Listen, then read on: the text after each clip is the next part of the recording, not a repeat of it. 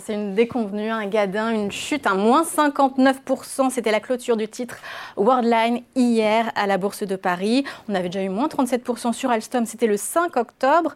Euh, déjà quasiment un, record. Les marchés, les marchés sont-ils devenus intraitables? Christopher, bonjour. Bonjour. Christopher vous êtes conseiller en stratégie d'investissement chez Pictet AM. Euh, bon, déjà, quand on est à votre place et qu'il y a un titre comme ça qui dévisse autant du CAC 40, il y en a forcément dans les fonds. Mhm. Euh, que vous proposez. Vous réagissez comment? Alors on essaye déjà tout simplement d'analyser la situation à froid, puisque vous l'avez mentionné un peu, il y a une surréaction du marché, beaucoup de gens surréagissent, donc il faut comprendre clairement pourquoi le marché réagit de cette manière, quels ont été réellement les résultats qui ont été annoncés par l'entreprise, est-ce que c'est si catastrophique que cela, est-ce que ça nécessite derrière cela des arbitrages ou pas. Donc systématiquement, ne jamais surinterpréter les réactions du marché. C'est vrai qu'on est dans une situation, à l'heure actuelle, les marchés sont assez exigeants, j'oserais dire, avec les entreprises. Donc peut-être prendre un peu de recul, et y compris du recul historique, sur le parcours boursier, le parcours en termes d'entreprise euh, de ces sociétés. Oui, parce que c'est vrai que c'est quand même sans pitié pour une entreprise qui est absolument pas en train de couler. Un Worldline, la croissance organique ce trimestre c'était quand même 4,8%. Là, effectivement, on révise l'objectif pour l'année, 6 à 7% au lieu de 8 à 10%. Bon, la marge opérationnelle aussi euh, qu'on a baissée. Alstom, c'était aussi par exemple un problème de euh, trésorerie. Donc c'est quoi qui est euh, sanctionné? C'est un problème de gestion ou même de réputation? Parce que Worldline, il y avait eu l'incident sur la panne hein, samedi dernier sur les terminaux de paiement. Donc en fait, c'est un manque de confiance? Alors il y a plusieurs aspects. sur Worldline, très certainement qu'au-delà de la société elle-même et du problème de rentabilité, qui a pu être évoquée par les analystes. Il y a deux éléments. Il y a certainement la société qui a assez mal communiqué au préalable avec les analystes, et c'était le même cas avec Alstom. Systématiquement, quand même, quand on a, on s'attend à ce que ça va être des mauvais résultats, que le marché va mal réagir, le marché fébrile en plus, il faut essayer de communiquer au préalable avec les analystes pour qu'ils puissent ajuster leurs notes. Donc c'est tout simplement gérer les anticipations. Euh, sur Worldline, il y a un autre sujet qui est probablement lié au secteur. Euh, finalement, tout le secteur des paiements en Europe, c'est vrai qu'il y a eu énormément d'enthousiasme au cours des dernières années. Euh, il y a eu tout cet effet fintech qui a été lié. Et la réalité, c'est qu'on est probablement sur un secteur qui atterrit un peu. les investisseurs se rendent compte que bah, ce n'est pas aussi mirambolant qu'on l'anticipait. Et le dernier point, qui est très conjoncturel à mon avis, c'est que les investisseurs ne pardonnent pas, entre guillemets, aux entreprises de ne pas avoir les mêmes niveaux de résultats que pendant la période Covid. Mais ce qu'il faut bien voir, c'est que fondamentalement, c'était une anomalie. Aujourd'hui, les entreprises sont plutôt sur un processus de normalisation. Euh, en témoigne par exemple LVMH la réaction sur LVMH, objectivement, était exagérée. Mmh. Et vous aviez des résultats d'entreprise qui étaient globalement bons dans le secteur du luxe. Donc le marché essaye de s'ajuster au message des entreprises qui est assez clair. Grosso modo, la plupart des entreprises nous disent on est sur de la normalisation, on va certainement être face à un monde de croissance faible, donc effectivement, il faut s'attendre à ce que les résultats soient moins mirobolants que pendant la période Covid qui était exceptionnelle.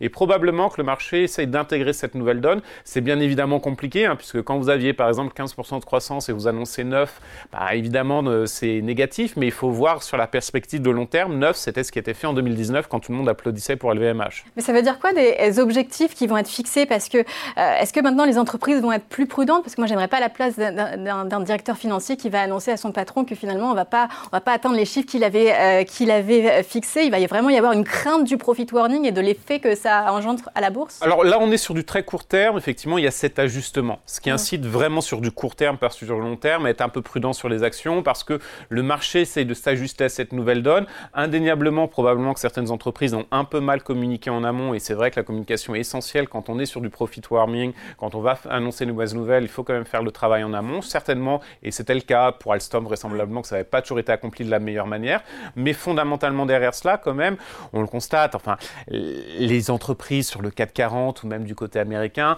elles sont quand même très attractives. Si on regarde du côté américain, vous avez une myriade de belles sociétés qui sont sous-valorisées, donc il faut aussi prendre un peu de recul, euh, même pas sur plusieurs années, mais simplement considérer qu'aujourd'hui on est dans une phase d'ajustement. Elles anticipent comme tout le monde que la croissance sera faible, donc elles anticipent ça, l'intègrent. Certaines auront plus de flexibilité d'autres. À mon avis, un facteur qui va être déterminant, ça va être la trésorerie, puisqu'effectivement, aujourd'hui, les entreprises ont assez peu emprunté, mais celles qui ont la nécessité d'emprunter, elles vont faire l'année prochaine et en 2025, et évidemment, les taux ne seront pas au même niveau qu'en 2019. Oui, d'ailleurs, euh, c'est dû à quoi? Ça, c'est le, euh, mental des investisseurs qui est profondément altéré à cause des taux euh, justement durablement élevés, et du coup, ils sont d'autant plus, ils réagissent d'autant plus rapidement? Oui, il y a un peu un phénomène de panique, mm. d'irrationalité, parce qu'effectivement, début de semaine. Il y a du FOMO aussi, à la peur de, de, manquer le mouvement? Oui, complètement, parce que vous avez eu quand même en début de semaine la hausse de 5%, la hausse à 5% sur le 10 ans américain, c'est un seuil symbolique, et bien évidemment pour les investisseurs, ils se disent jusqu'où ça va aller, dans quelle situation de marché on se retrouve? Parce que finalement, ce qu'on nous a vendu il y a à peu près euh, neuf mois de cela, en tout début d'année, c'est que la situation était plutôt, c'était une année tranquille, la Chine allait aider, etc. La réalité est quand même très très différente. Donc c'est un peu dur pour les investisseurs. Maintenant, il faut essayer de ne pas paniquer, pas exagérer. Et surtout, euh, je vois beaucoup d'investisseurs qui sont très très prudents sur euh, les actions. C'est logique à court terme, mais il ne faut pas considérer que les actions, il faut complètement aller passer finalement d'un extrême à l'autre. C'est-à-dire, on n'avait pas d'obligataire et on n'était que sur les actions et faire le chemin inverse, avoir que de l'obligataire des actions. Parce qu'il y a des belles sociétés, dans le secteur value, il y en a beaucoup qui sont sous-valorisées. Donc toujours être quand même très prudent et surtout avoir un, écrémage entre les différentes euh, classes d'actifs. Et, et c'est pas aussi révélateur d'une perte d'attractivité de, l'indice parisien, là si on parle vraiment du, CAC 40, euh, parce qu'on sait qu'en ce moment les volumes d'affaires sont assez faibles, en dessous de, euh, de 3 milliards d'euros quotidiens. Est-ce que ça, ça amplifie d'ailleurs le mouvement, le mouvement, ce manque de liquidité? La liquidité est toujours essentielle. si on le voit, regardez sur les small et mid cap à Paris, il n'y a quasiment pas de liquidité. Euh, donc avoir des small et des mid cap, même si ce sont des pépites, certaines, c'est très compliqué dans ce contexte-là. Donc euh, toute la liquidité, elle est accaparée par les grandes valeurs et effectivement au sein des indices. Et ensuite, vous avez cette répartition géographique où foncièrement, bien évidemment, ça va plutôt sur certaines zones. Il y a la zone américaine qui attire tout, sans surprise. On voit, ce qui est assez surprenant, la zone du Japon aussi, qui commence à attirer, parce que c'est des arbitrages par rapport à d'autres places en Asie, notamment par rapport à la Chine. Mais fondamentalement, effectivement, euh, si vous n'avez pas suffisamment de liquidité, c'est très compliqué d'être positionné sur des titres. C'est pour ça que, par exemple, c'est un, un, peu la, la, marotte sur les marchés depuis à peu près 5 ans. Sur les small et mid cap, on se dit c'est sous-valorisé, il n'y a pas de liquidité. Mais cette année, c'est la bonne année faut revenir dessus. Malheureusement, ça fait 5 ans que ça ne change pas. Et ça n'enduit pas que vous n'ayez pas des belles sociétés derrière, mais vous n'avez pas de liquidité. Et ça, c'est le principal sujet aujourd'hui. Il faut de la liquidité pour éviter des mouvements erratiques et aussi, justement, sur des titres qui sont parfois pas fortement capitalisés, euh, ça permet de, de, pouvoir sortir quand on le souhaite. Mais les liquidités, elles sont en train d'être retirées, justement, si on regarde ce qui se passe au niveau des banques centrales. Et ça va s'accentuer, oui. Euh, on met aussi en avant des causes technologiques. D'ailleurs, c'est les algorithmes, ils y sont pourquoi dans cette histoire? Ils engendrent le mouvement ou alors ils l'amplifient? Il y a du bon et du négatif hein, sur les algorithmes. Euh, les algorithmes, ça crée finalement, la, grâce à la rapidité, ça peut créer un peu de liquidité. Donc ça peut être favorable d'une certaine manière, ça transmet l'information assez rapidement. Je pense qu'il faut fondamentalement, euh, ce n'est ni bon ni négatif dans la réalité. Euh, bien évidemment, ça peut amplifier certains phénomènes, mais on, on s'intéresse souvent aux algorithmes quand ça amplifie des phénomènes baissiers plutôt qu'haussiers. Euh, donc il faut être assez, assez limpide à cet égard pour moi, c'est vraiment, ça fait partie du fonctionnement aujourd'hui normal des marchés et ça n'a pas vocation à être soit négatif, soit positif, c'est simplement là. Et donc après, bien évidemment, tout va dépendre de la configuration de marché.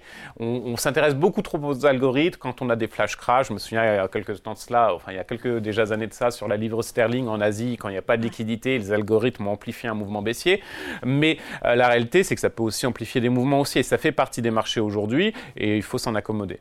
Oui, il faut, il faut faire avec euh, finalement. Alors, euh, pour revenir justement sur la, construction un peu de ce mouvement d'une baisse comme ça, moins 59%, ça se passe comment au début? Ce sont quelques gérants qui mettent en, vente des, blocs d'action et puis euh, tout d'un coup, certains, certains s'agitent, s'affolent et font la même chose? Bah, Vous avez un effet qui est moutonnier, hein, assez classiquement, dans les baisses comme dans les hausses hein, d'ailleurs, mais c'est vrai que les baisses, c'est quand même beaucoup plus accentué en règle générale. et les algorithmes ont joué, bien évidemment. Je crois que l'élément qui est essentiel, c'est que c'est de comprendre les anticipations. Comme les analystes n'avaient pas prévu, justement parce que la société n'avait certainement pas communiqué suffisamment bien, n'avaient pas prévu que ça puisse être considéré comme mauvais, euh, bien évidemment, il y a eu un effet de surprise qui a été négatif et finalement un effet de panique derrière cela. Alors, c'est pas tant euh, la gestion que, éventuellement, on a vu aussi beaucoup d'investisseurs individuels hein, qui euh, essayent de suivre le mouvement derrière cela. Donc, ça amplifie les phénomènes de baisse. Bien évidemment, là, on est quand même sur 60%, c'est assez anormal, hein, objectivement, par, même lorsqu'on a des mauvaises surprises, c'est quand même mouvement qui est extrêmement amplifié.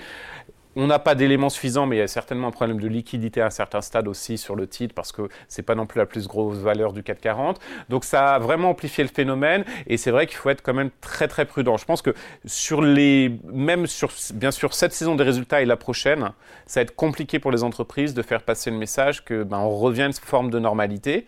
Et dans la normalité, il y en a aussi certaines qui s'en sortiront indéniablement moins bien que d'autres, et probablement que certains secteurs aussi. Ça veut dire aussi qu'il y a eu une réaction rapide des investisseurs, un arbitrage immédiat. La valeur a été enlevée à des portefeuilles, si on revient à Worldline Alors, pas des portefeuilles. Typiquement, en gestion, là, on, essaye systématiquement de prendre du recul.